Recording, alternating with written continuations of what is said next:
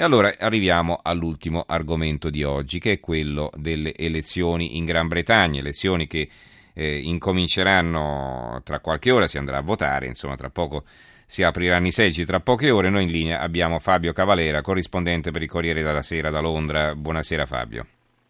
Buonasera. Allora, eh, leggo qualche titolo anche su questo argomento. Il quotidiano nazionale, il giorno della nazione, il resto del Carlino, Cameron e Miliband, i pronostici sono alla pari, oggi voto nel Regno Unito. Il secolo XIX, indipendentisti come il Labour del 1910, Londra verso lo stallo. Oggi si vota nell'occhiello. E poi la Gazzetta di Parma, l'editoriale La crisi della Gran Bretagna, l'enigma del voto, l'editoriale firmato da Alberto Pasolini Zanelli. Mi è arrivata anche la stampa eh, che apre con le pensioni, vi leggo il titolo, pensioni più alte, rimborsi a rischio, il governo pronto a trattare sulla scuola però avverte i superpresidi non si toccano. E poi a centropagina una foto eh, notizia eh, del voto in Gran Bretagna, Londra al voto con lo spettro del pareggio, oggi le elezioni nel Regno Unito, dalle urne potrebbe uscire un Parlamento senza maggioranza. Ecco Cavalera, è vero, diciamo, è proprio questo che si prevede, che i due partiti maggiori arrivino alla pari e che poi sia difficile formare un governo perché si esclude la grande coalizione, ma è anche difficile poi che si accordino con i partiti minori, almeno a giudicare da quello che si è detto in campagna elettorale. Sì, sì, sì, è proprio così, anche gli ultimissimi sondaggi eh, che, ven- che, verranno pubblicati anche domani mattina, danno sostanzialmente un, pare- un, pareggio 35 a 35, ma poco cambia, insomma 30, che sia 33 o 35, però lo stallo è la previsione di tutti. Eh, e quindi la sostanza è che non ci sarà, non ci dovrebbe essere una maggioranza assoluta in, eh, in, Parlamento e quindi nemmeno una maggioranza per un governo di coalizione fra due partiti e quindi vi dovrà essere, si aprirà una fase di trattative per cercare un'intesa su un'alleanza a cui possano aderire più partiti un partito che può essere il Partito Laburista e più partiti piccoli oppure il Partito Conservatore assieme a, ad altri partiti. Ma i conservatori poi hanno già governato assieme ai liberal democratici, no? Non si potrebbe riproporre sì, questa di alleanza? No, eh, sempre ai sondaggi, mm-hmm. ma la coalizione eh, conservatori liberal democratici non avrebbe, non avrebbe la maggioranza, la maggioranza mm-hmm. e quindi dovrebbe allargare. Ecco perché ricordiamolo Cavalera, spieghiamolo ai nostri ascoltatori, lo ricordiamo se non altro che c'è questo sistema uninominale eh, che praticamente privilegia i partiti più grandi, quindi anche molti che eh, da un punto di vista così proporzionale potrebbero anche ottenere una percentuale piuttosto elevata, poi eh, raccoglierebbero pochissimi seggi comunque, no? perché poi vincere in un collegio non è che sia proprio così facile, cioè devi prendere più voti di tutti gli altri partiti.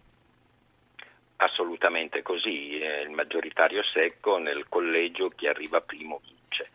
Eh, ecco perché eh, ad esempio il, i populisti dello UKIP che prenderanno una buona percentuale a livello nazionale eh, si parla del 10, 11, 12%, ma poi tradotto in seggi saranno 3, 4, se va benissimo 10, quindi vi è una sproporzione evidente. Eh, in alcuni, molti, anzi una cinquantina di, di eh, circoscrizioni eh, il margine fra laburisti e conservatori è molto molto stretto, si parla di 20, 30, 40, 50, 100 voti di differenza, per cui eh, il risultato è davvero molto incerto e 50 seggi possono determinare eh, non dico una maggioranza, ma possono ma quasi, determinare quale, eh, ma quasi, quale dei due partiti arriverà primo e avrà più seggi ai comuni. Quindi Ma come funziona? Come in Italia, cioè che il partito che ha più seggi poi ottiene un incarico di formare il governo? Eh, si sta molto discutendo di questo, in verità non, non è così. Mm. Eh, forma il governo chi va eh, dal segretario della regina e lo informa di avere la maggioranza assoluta eh, alla Camera dei Comuni.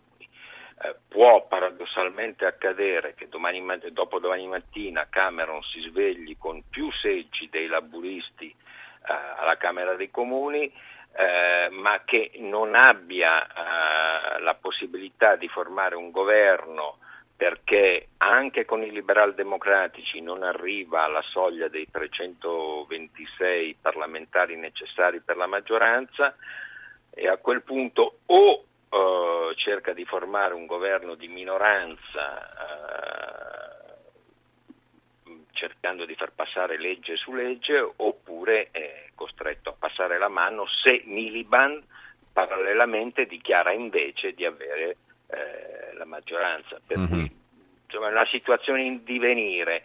Eh, teoricamente chi ha più seggi alla Camera dei Comuni ha la possibilità per primo di cercare di formare il governo, ma poi bisogna vedere se, se se poi eh, avrà eh, la capacità di trovare intese con altri partiti. Allora, Rossella Davarese ci scrive il modello britannico della vittoria di un solo partito non è più attuale, si dovranno abituare a governi di coalizione come in Europa, anche se molti hanno la tentazione di uscire dall'euro.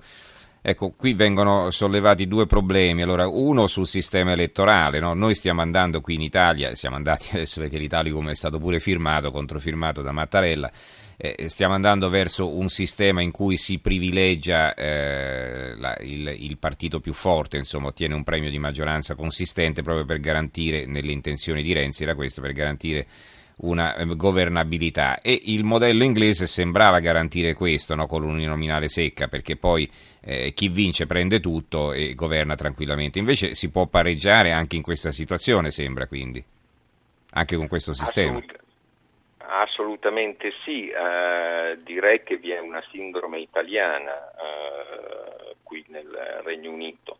Tant'è vero che eh, c'è chi avanza la prospettiva di nuovo di passare a un sistema elettorale di tipo proporzionale. Il vero problema è che, problema è, che è, è, finito il tempo del duopolio e del bipartitismo eh, laburisti conservatori. Fino a qualche anno fa eh, polarizzavano il 90% del voto.